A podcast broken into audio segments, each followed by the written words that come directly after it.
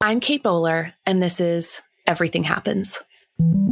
I'm a historian, author, aggressively fast walker, but lately, in a world that promises endless progress, even now in a pandemic, I've realized I just need to be a person. It's hard to give up on the feeling that the life you want is just out of reach, if only you tried. Eat this food, find that relationship, just get the kids graduated or the parents this kind of care. Only then will I feel different, better, whole. But that's not the way this works. When I was 35, I was diagnosed with stage 4 cancer. And here's the very fun thing about that the world loves you better when you are shiny, when you are cheerful, when you still believe that your best life now is right around the corner. I've written multiple books on the history of the idea that you can always fix your life. So I'm going to be the one to say it. There are some things we can change and some things we can't. And it's okay that life isn't always getting better. We can have beauty and meaning, community and love, and we will need each other if we're going to tell the truth. Life is a chronic condition, and there's no cure for being human.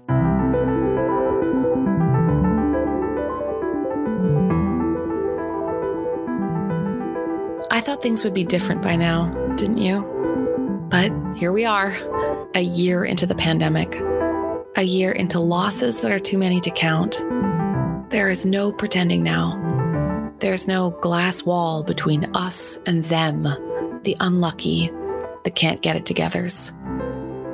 We are stuck as we are, fragile, imperfect, and caught in a web of things we didn't choose.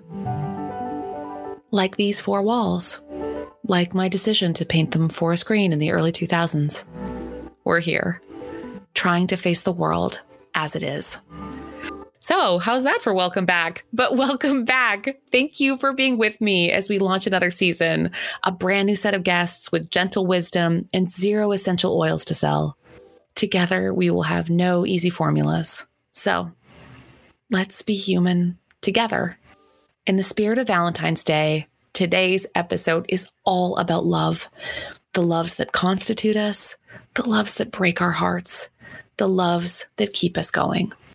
My guest is someone you probably know. Her career in the entertainment industry started in a hilarious way when her little brother submitted her for the Miss India pageant without her knowing, only because he wanted his room back and figured this would fast track the process. And that it did. So here's to little brothers everywhere and the love of family and of place and of community that holds us up and holds us together when we lose our way.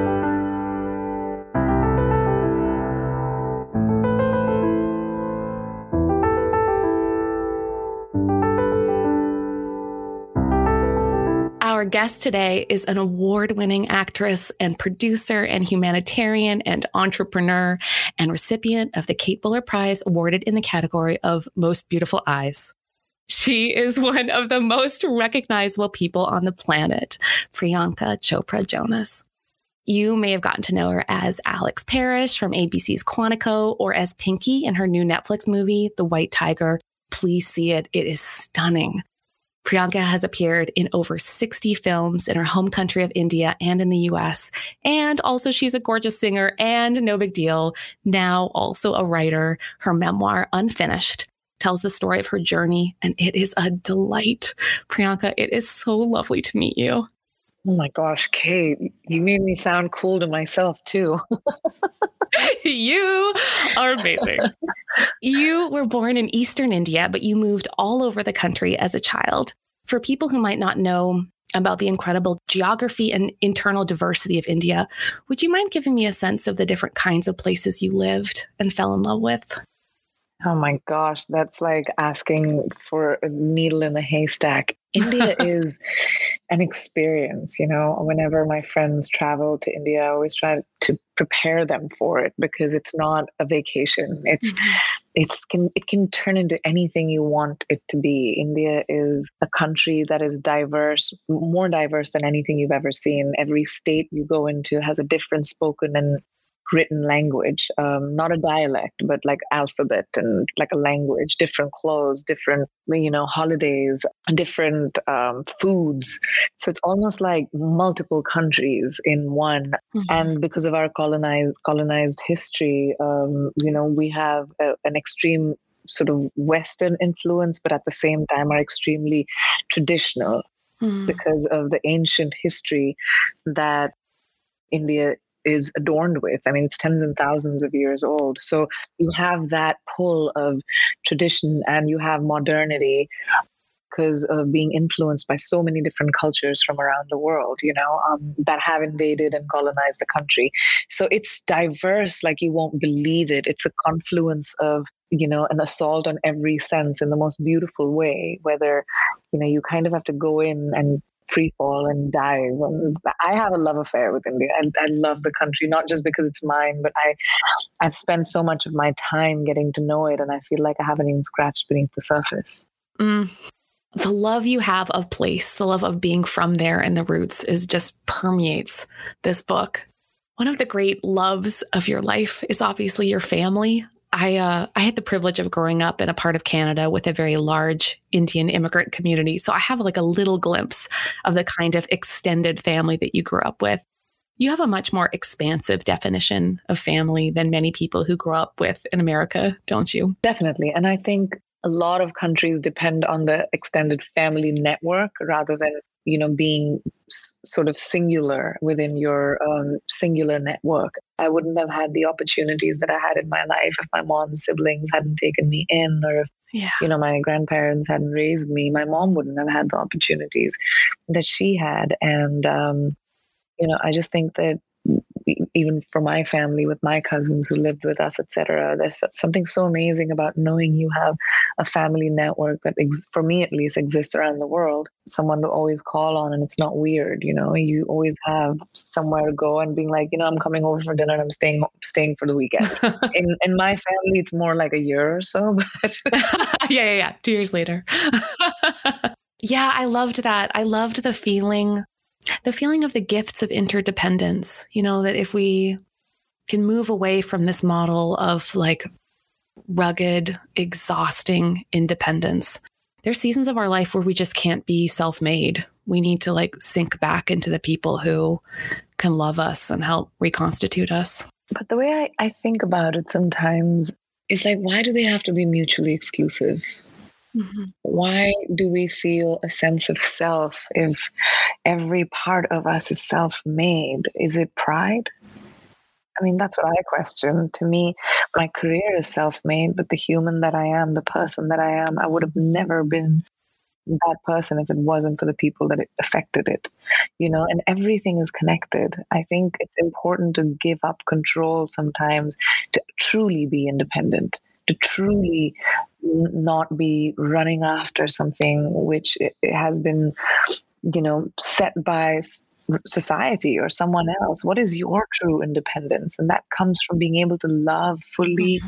that comes from being able to give your body your heart your mind what it requires, not what people think it should be. You know, I was struck by the number of times in your life where you where you ventured out, where you did something brave and there were seasons of kind of exposure, like being the bulldozer who goes out and makes her own path and then and then times where I don't know, maybe you needed to be carried by others or helped along the way. I uh the feeling of always being a a group project is something I think I have started to embrace a little bit more now that I'm a little more fragile than I used to be.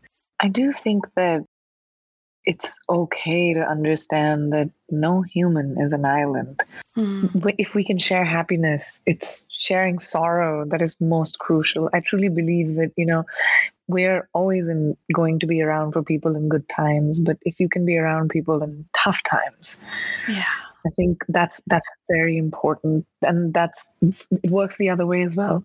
We're so willing to receive at good times. We have to be willing to receive at bad times because only when you receive can you sort of hold yourself up and feel like you're not alone, and that is such a powerful thing.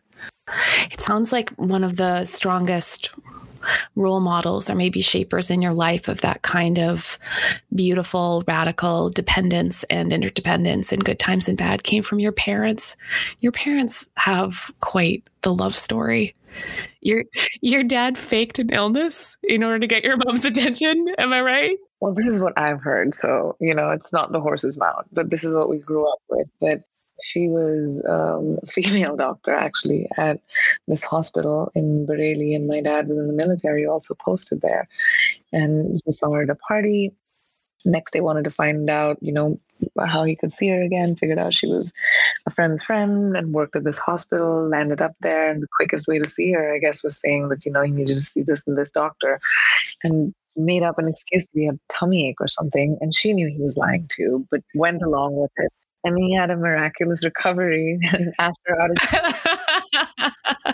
to meet cute of a oh, movie. so, no, totally. Yeah, yeah, yeah. Yeah. There's Meg Ryan there for sure. Yeah. Tom Hanks is absolutely making making this plot work. Yeah. And I love that they were both doctors in the Indian Army, both very committed to each other, each other's careers, and also their patients, a love of others that they obviously passed on to you. You wrote that doctoring is sacred work. What did you mean by that? It's not every day that you get to hold a human brain or a human heart or bring life into the world or someone has an accident. Yeah they are not in control of their physical being. Like, I really believe, even when my father was diagnosed with cancer and he survived eight years, mm-hmm. it could not have happened without his guardian angels on earth, which were his doctors and his, you know, nurses who took care of him. Your love for your dad uh, just is is is all over these pages. It it sounds too like there was I mean, some really awful stages in just trying to, when he was first diagnosed, get him the care he needed right away. It was really troubling because, you know, it was in the liver and they had a really clean surgery. But during surgery, you know, something was nicked inside and that created an infection. And mm-hmm. that was, that was just, it, he was six months in the ICU. He was, you know, emergency flown to the US at that point. Yeah. You know, it's just he had an insane journey. He got out of it, lived five years of his life, built his new business, graduated, and you know lived with such a zest for life yeah and so in love just so in love with his family and his kids i always think love is in the details and like you give the best details. The one where he said he loved music and so he loved to play the table. Like what was it someone said? He played a mean table. He used to he used to just start in the middle of a party and you know he'd be like yeah let's like sing and he'd just pull up a table and start like drumming it. And then the room would be singing and everybody thought they were a singer. It was crazy. oh my gosh that is so classic. I uh i'm always very struck when people um you know you describe him when he we went to remission just roaring back to life and i always love to hear about how people live in that after you know maybe having been so close to death some people find that they have like a new appetite to live. And it sounds like that was really your dad. He wasn't going to let anything slip by him. Totally. I mean, while he was working, um, you know, he put my career in front of him and in front of my mom's. My parents put my career before them because my life suddenly brought me to Mumbai and they live in, you know, Bareilly. So it's almost like if you live in the Midwest and you suddenly your 17 year old has a, you know, massive career in LA. Yes my parents were like, okay, I think we need to think about relocating because she's really young and this is a crazy industry to navigate. So family support is a um, is a given in India. It's not you don't your kid's not going to go out at 18 without that support of knowing that you know you have your parents to come back home to till you're settled. That's just a given with indian culture. Mm. you know my parents they just started their own practice and they shut that down moved to mumbai started all over again. Dad started an administrative job. He gave up surgery you know because that would help settle the family. And so by the time he you know went into remission you know came out of it he came out of it with like full zest because you know he had given up so much. And yeah. by then i was at a place in my career which was a little bit more stable. So he took music on again. He stopped administration picked up the scalpel again. In fact went to columbia and got a degree in um, cosmetology and came back and started a cosmetic clinic. All of this yeah. in like five years you know, it was he just started doing the things he loved. He recorded an album which he couldn't finish. What? That's amazing. But he went in, you know. Went all in. I love that. It was so inspiring to me. There's something really beautiful about being way up close to someone who is determined to live full throttle. Absolutely. I mean, it really gave me a sense of gratitude mm-hmm. um, to understand that life is a gift. We take it for granted so much every day because we get stuck in the mundane and the minutia and the everyday stresses and the pride and the ego and the drama, you know. But I think I truly believe is that everyone has their own amount of time to be on the earth. Yeah. The one thing we all know is we're going to be born and we're going to die. It's going to happen to all of us. And when I was sort of dealing with dad's illness, I came to terms with the fact that, you know, everyone has their own journey. And our, I think the purpose of our life is to live it with a pursuit towards happiness and joy. And I saw him do that when he came out of it. And it really became an example of how I wanted to live. Mm-hmm. So within the crazy pressure of my public life and the stakes and all the things, I think how my dad dealt with his illness, how brave he was in the face of it, and how much of life he devoured while he was ill, like shaped me for devouring and doing so many things and not stopping because of fears and insecurities and, you know, even illness. There's radical permission there. Yeah. It sounds too like in the last two years of his life that he worked so hard to be undiminished as his illness came back as stage four. It sounds like, you know, to the very end, he was so determined to be invincible and loving and present. I, uh, if, if you don't mind telling me about that really beautiful moment you had at the Times of India Film Award, I thought that was really, really touching. Mm. The last one year was really tough um, on him, of course, but on all of us as well to watch you know mountain of a man sort of diminish yeah and but i think he protected me and my brother more than me specifically more than um i think his friends or his brothers were with him I have to say, for a very long duration, his elder brother and his younger brother stayed with my dad for months mm-hmm. on end in the hospital, telling him stories, taking care of him. Family was in full support. But it, just watching the deterioration and him giving up, I could see it. I know my dad. I could see yeah. it, even though whenever I used to walk in the hospital, he would sit up, he'd comb his hair, he'd put on his cologne. Um, you know, but I saw it and I remember my he was my biggest champion in my career. Like I think mm. he his childhood dream was to sing in Bollywood movies and and he had to take the more practical route of being a doctor. And when he saw me coming into entertainment, I think he was really excited about this being um, sort of his dream as well. And um, even though I didn't go into music initially, it was still like something. He, he, was always a performer, always on stage. Whenever he did stage shows, he'd jump off stage and like, and he was that person. So when he was so in, invested in my career that um, the last year, I remember there were these awards. There were the TOIFA Awards, Times of India Awards, happening in Canada, and uh, my dad had to go for um, treatment to Rochester in the US anyway, in New York. Mm-hmm. So I asked him if he would like to come to the awards as well because I was nominated that year for Best Actress, and there was buzz around me winning, and um, you know I wanted him to be with me, and he was just so weak by then. This is four months before he died. Mm-hmm. Um, he was so weak by then. He had all of his like you know bile sort of um, bags inside his shirt. He wore a suit. He put on a tie. Went in his um, wheelchair to the award ceremony. And of course, I'd been around the industry for a while, so everyone knew this was my dad. So, you know, the film industry was really kind. And so when the, the award was announced and I won, I looked at him and I was like, I would love for you to come on stage with me. And he had this big smile, and mm-hmm. everyone helped him get up. And he was like, I'm going to walk on my own. People came to try and help him. And he was like, Nope, I got it. And he's, you know, walked up the stage, his own man, and um, gave a speech.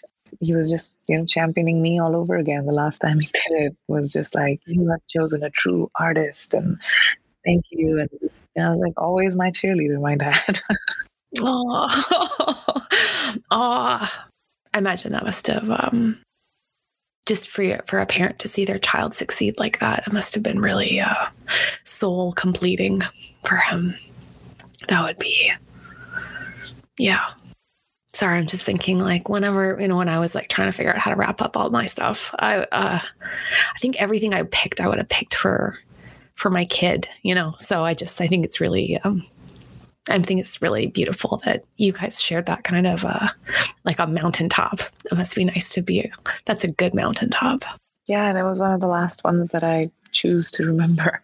Yeah. You know, um, I really believe that I came to an understanding of acceptance of grief because you have to sometimes just have to accept um, the cards that are dealt to you. And I accepted that my grief is never going to go away. It's going to be my companion. Mm-hmm. It's going to hang out with me and it'll come out some days and stay for dinner, and some days maybe it won't even come. I want to remember the life lived, not the person gone. And what we do control is how we celebrate the memories. Yeah, that's beautiful. Hmm. That's my friend um, Nora McInerney says. She says, uh, "You don't move on from grief; you carry it with you." And I, I always, I always loved that because it, it made me feel like they're in grief, you never get to be apart from it because it's a um, you know because it's the language of love. And like you're never going to not be in love with that person and that relationship. And yeah i miss it every day. Yeah and it's okay to. But i think it's also important to understand that it's okay to not miss it some days. And it's okay for it to not be the first thing you think of when you wake up in the morning and not feel guilty about not having that memory. Like I used to feel really mad at myself when I didn't dream about my dad or I didn't have thoughts. And I was like, why is he not like, why am I not thinking about it? But it was okay. Yeah. When so much is taken from you, it can be really deeply satisfying to settle into what you know and what you can con- not just control, but like contribute you know what I mean? Like during a time when there's like a, a win in a time of endless loss.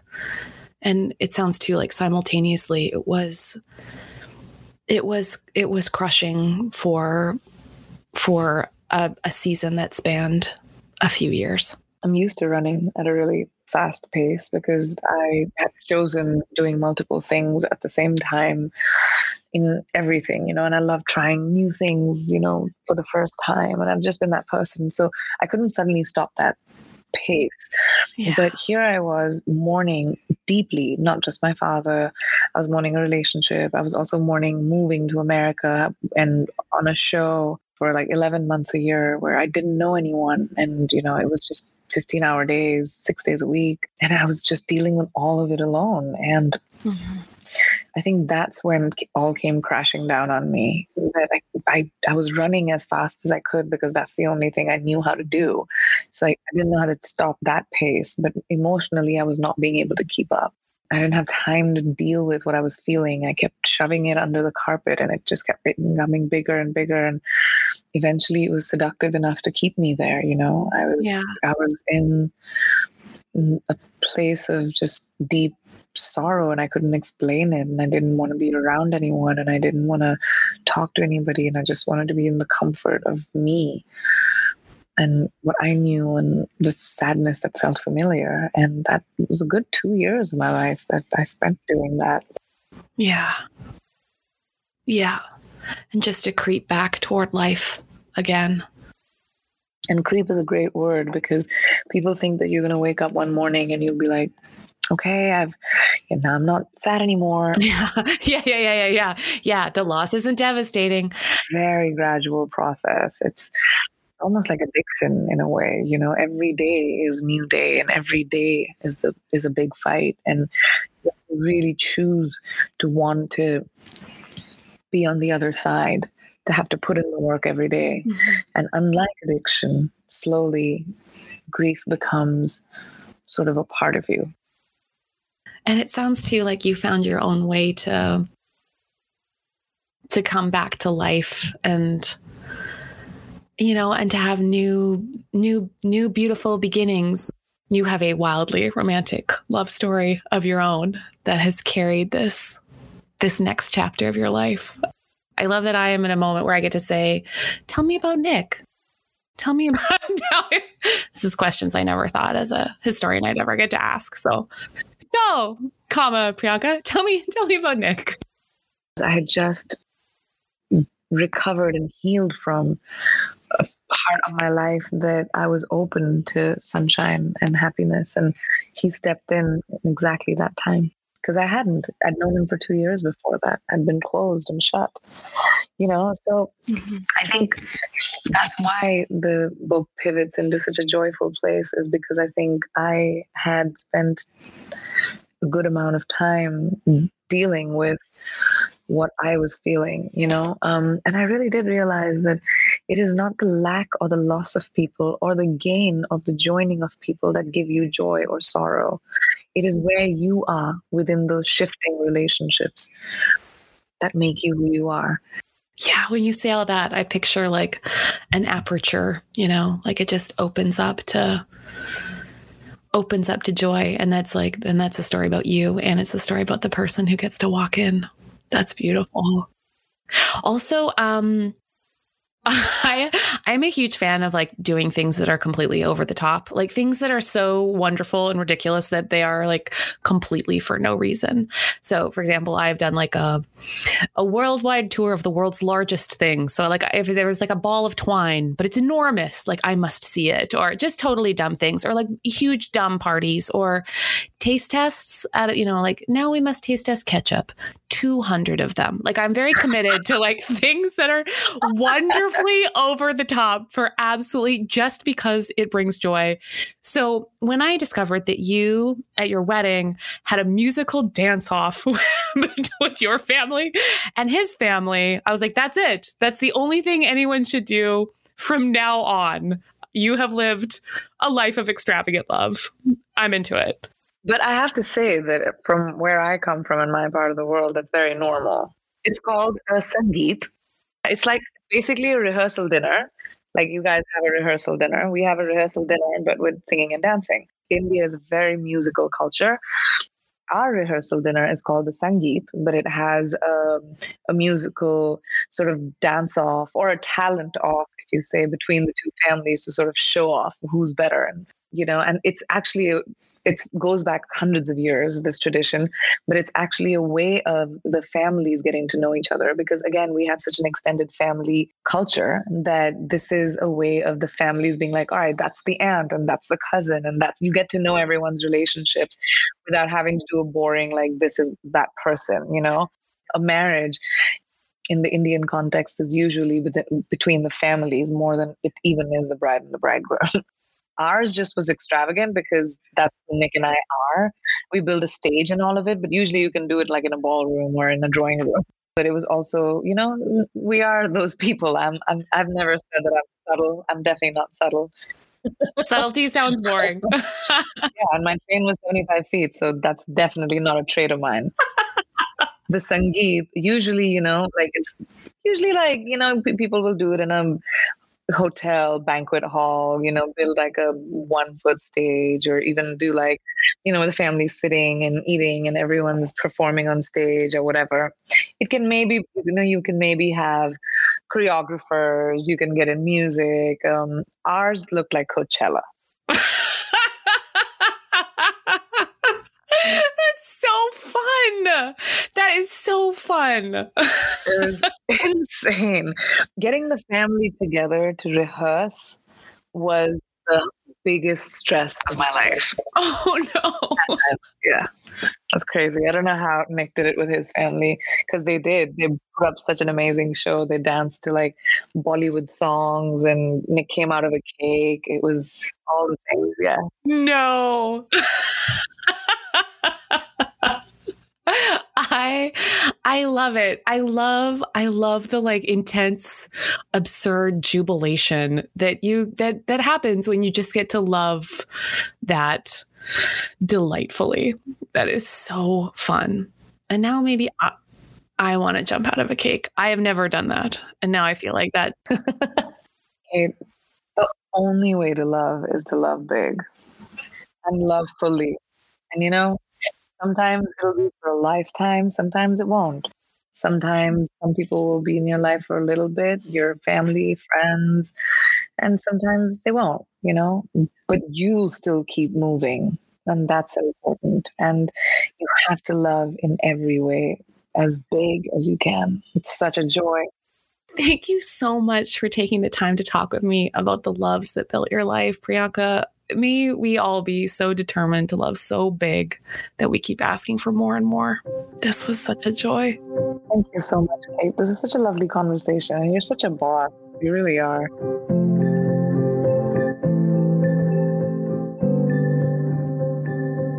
We lose things every day jobs, our health, our certainties, people we love, people we were. Our grief reveals what mattered because grief is the language of love. Love can break our heart, and love can help put the pieces back together once again. And love is so many things. We love our cities and our homes and our family across the country and our friends who have become family. We love our partners and our spouses and our kids and our grandkids. We love our neighbors, except the ones that live across the street, and neighborhoods. Mine has a taco and whiskey truck. We love our careers, our ridiculous hobbies. We love who we've been and who we might yet be. These are the loves that make us who we are, the people and places and vocations that constitute us, because we are not entirely self made. We are a group project. So blessed are you, dear one.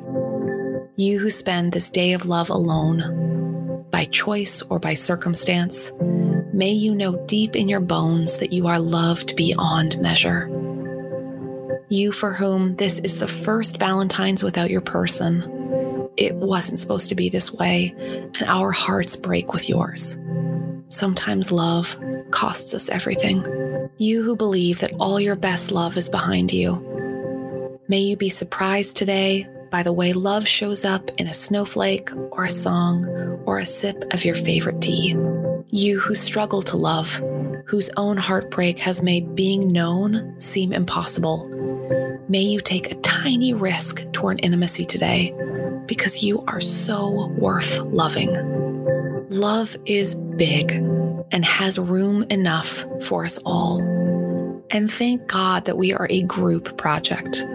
I couldn't do this, all of this, without my friends and my family and the teachers I see over Zoom, bless you, without spiritual communities and colleagues and the comfort of prayer, without delicious meals and yummy candles and small delights, and without you, dear listener sending you so much love today.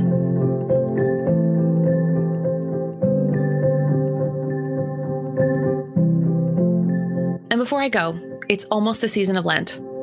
I know, I know, the big bummer of the church calendar, the 40 days leading up to Easter. But I like to think that Lent is the perfect season to tell the truth about the way things really are. Sometimes things really are incredibly awful, and it is hard to see anything but the pain and suffering that surrounds us. We need each other to orient ourselves to the light, to hunt for hope, to speak realistically, to make our way through. As a Lenten practice for the Everything Happens community, I will be posting a video every morning on Instagram, as well as sending out daily email reflections to help orient our day. Because we are in this together, this whole being human thing. I hope you'll join me. Visit katebowler.com slash Lent to sign up for free. Now, here's the part where I get to tell you that this episode was a group project, like all of the best things in life. Today's episode was made possible by our lovely partners, the Lilly Endowment, the Duke Endowment, and Duke Divinity School, who support our Faith in Media project. We are so grateful for their generosity and investment in what we do. And of course, my team Jessica Ritchie, our executive producer, Harriet Putman, our associate producer, Keith Weston, our sound designer, and the rest of the Everything Happens crew who make this project so fun. Dan Wells, AJ Walton, Mary Jo Clancy, JJ Dickinson, Lana Stewart, Kelly Dunlap, Aaron Lane, Jeb and Sammy, thank you. This is Everything Happens with me, Kate Bowler.